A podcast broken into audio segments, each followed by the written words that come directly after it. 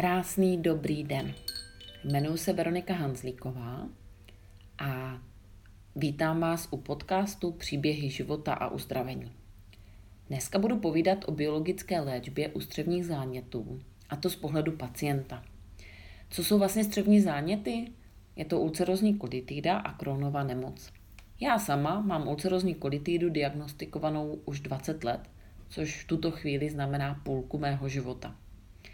A protože jsem na biologické léčbě byla pět let a zároveň eh, mi chodí ohledně biologické léčby docela dost dotazů, tak eh, bych některé ty věci a informace k biologické léčbě z pohledu pacienta chtěla pozdílet i s vámi.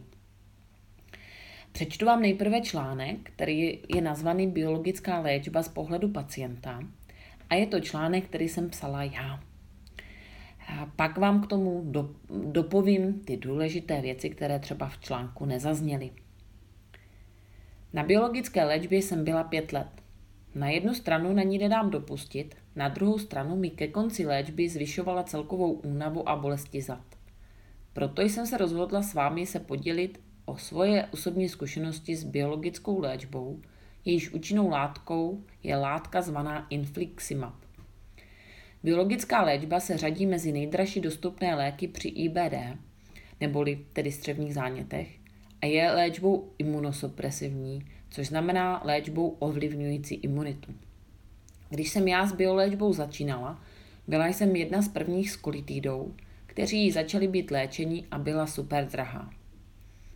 Ale naštěstí pro nás pacienty mezi tím dorazují i na český lékový trh takzvané biosimilars, což jsou biologické léčby se stejnými účinky, ale s účinnými látkami vyráběnými jinými výrobci.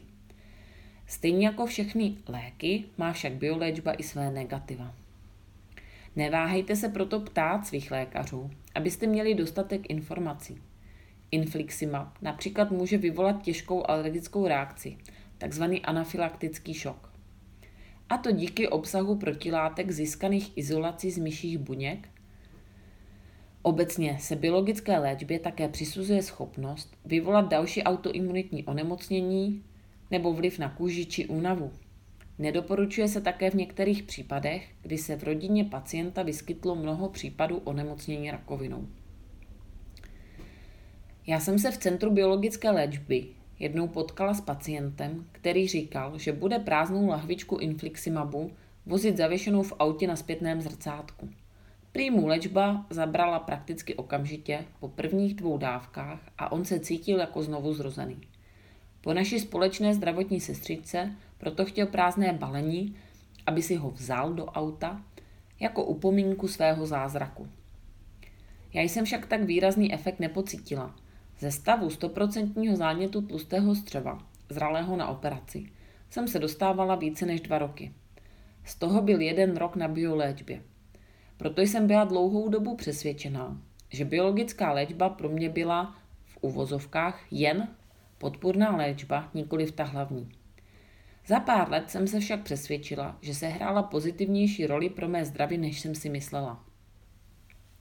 Postupem času jsem se dostala do remise a z několika různých důvodů požádala o její vysazení. Navíc jsem žila v domění, že mě nepotká již tehdy známý efekt po vysazení, kdy až 70% pacientů sklouzne brzy do relapsu. Zmílila jsem se. Přibližně tři měsíce po vysazení se zánět znovu objevil. Naštěstí trval jen pár týdnů a podařilo se ho další léčbou, bez té biologické, brzy zastavit.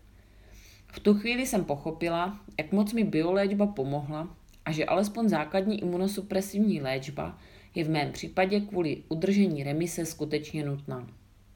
V mém případě základní imunosupresivní léčba znamenala orální imunosupresiva. Moje nežádoucí účinky. Hm. Nyní jsem bez biologické léčby více než 6 let. Imunosupresivy, včetně bioléčby, jsem však byla léčena víc než 10 let a jsem ráda, že mi nezvyšují náchylnost k běžným infekcím a výrozám, jako některým jiným pacientům. Po bioléčbě jsem se však v průběhu let začala cítit víc a víc unavená. Navíc mě v den aplikace infuze s biologickou léčbou vždy dost bolela záda. Z mého pacientského pohledu patří biologická léčba mezi skvělé léky, ale jako u všeho platí, že není řešením u každého a úplně nejlepší je, když k ní nemusíme jako pacienti ani dospět. Teď jsem článek dočetla. Já jsem se trošku zarazila u toho času, kdy jsem tam četla, že jsem už víc než 6 let bez biologické léčby a nemohla jsem to hodnem z hlavy po, uh, spočítat, abych mohla vlastně to zaktualizovat, tu hodnotu. Ale v tuto chvíli já si myslím, že jsme ho vysazovali, nebo že jsme jí vysazovali biologickou léčbu uh, někdy se s mým lékařem někdy v roce 2012 na podzim, možná do konce 2011, to si úplně nejsem jistá. Takže už jsem víc než asi 12 let nebo 11 let eh, bez biologické léčby. A pak nějakou dobu, až do roku vlastně 2018, eh, jsem vlastně užívala orální imunosupresiva. Ty dokážou taky způsobovat docela dost nežádoucích účinků. My ženy se bojíme u těch orálních imunosupresiv s účinnou látkou azatioprin, a proto, protože je tam napsáno v příbalovém letáku, že jsou teratogenní na plody myší. To znamená vlastně jako teratogenní, že to škodí právě plodům, takže spousta žen nechce tady ty imunosupresiva užívat eh, před těhotenstvím kvůli tomu, že se bojí, že to ovlivní jejich děti budoucí. Já musím říct, že jsem vlastně byla na uh, orálních imunosupresivech s, s tou účinnou látkou azatioprin jak v těhotenství s naším nejstarším, se synem, tak i s naší prostřední a úplně bez problému. Já jsem biologickou léčbu zároveň vlastně nechtěla už užívat ve chvíli, kdy se mi zopakovalo několik nepodařených těhotenství. Sice pan doktor mi říkal, že to s tím vůbec nesouvisí, že nejsou pozorovaný nějaký zvýšený vlastně Eh, množství eh, žen, pacientek, které užívají eh, biologickou léčbu a potratili, ale v mém případě já jsem se rozhodla, že prostě biologickou léčbu už užívat nechci.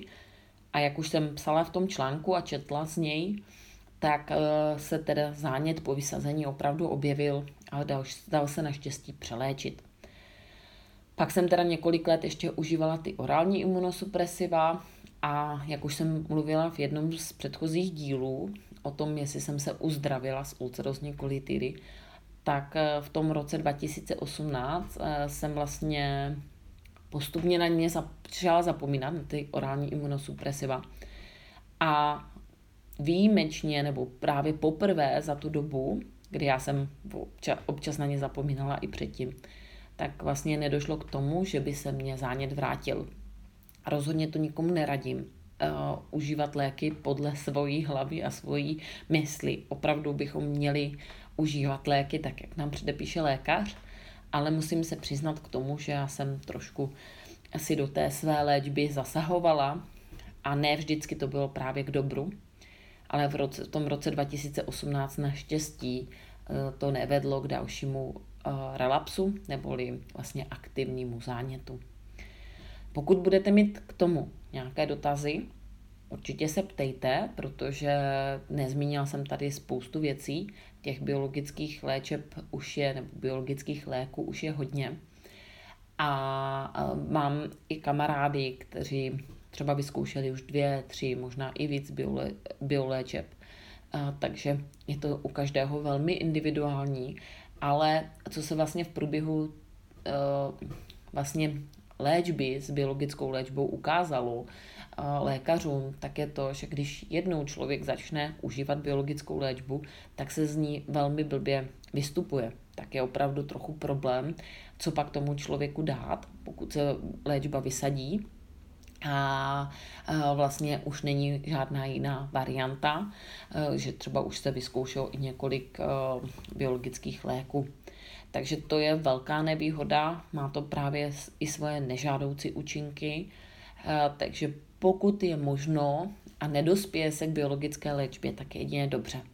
Ale je to super lék a je to velkou záchranou pro spoustu lidí se střevními záněty a nejenom pro ně, protože biologická léčba se používá i při, eh, při diagnózách, jako jsou artritidy, i dokonce je, vím, že je tím léčený i některé onkologické onemocnění. Takže možností je velké, velká řada a zaplať pámu za to, že máme klasickou medicínu, že se k ní můžeme vlastně ehm, přiklonit, že můžeme požádat o pomoc a zároveň ale nesmíme zapomenout, že je to zase naše zodpovědnost, to naše zdraví a to, jak vlastně k němu přistupujeme ke svému životu, je hlavně naše zodpovědnost. Není to zodpovědnost lékaře a je to, je to vlastně uh, dobře, ale spousta z nás, a já jsem to tak měla, zlížíme k lékařům jako k bohům někdy a máme pocit, že oni nás mají vyléčit. Oni nám mají dát ty správné léky a my pak budeme zdraví. Až postupem času jsem zjistila, že to tak není, že je potřeba lékaře a medicínu, klasickou medicínu respektovat a také využívat její možnosti, které jsou velké, ale zároveň je potřeba vlastně respektovat i sám sebe a to, jak cítím, že chci k životu a ke svému zdraví přistupovat. Přeji vám hezký den a jak jsem už říkala, pokud budete mít dotazy, určitě pište. Ráda je zodpovím buď při příštím podcastu, nebo třeba vám ráda odpovím i do e-mailu na nějaké detaily, na vaše přímo otázky, co se týkají vás. Mějte se hezky a ještě jednou přeji krásný den.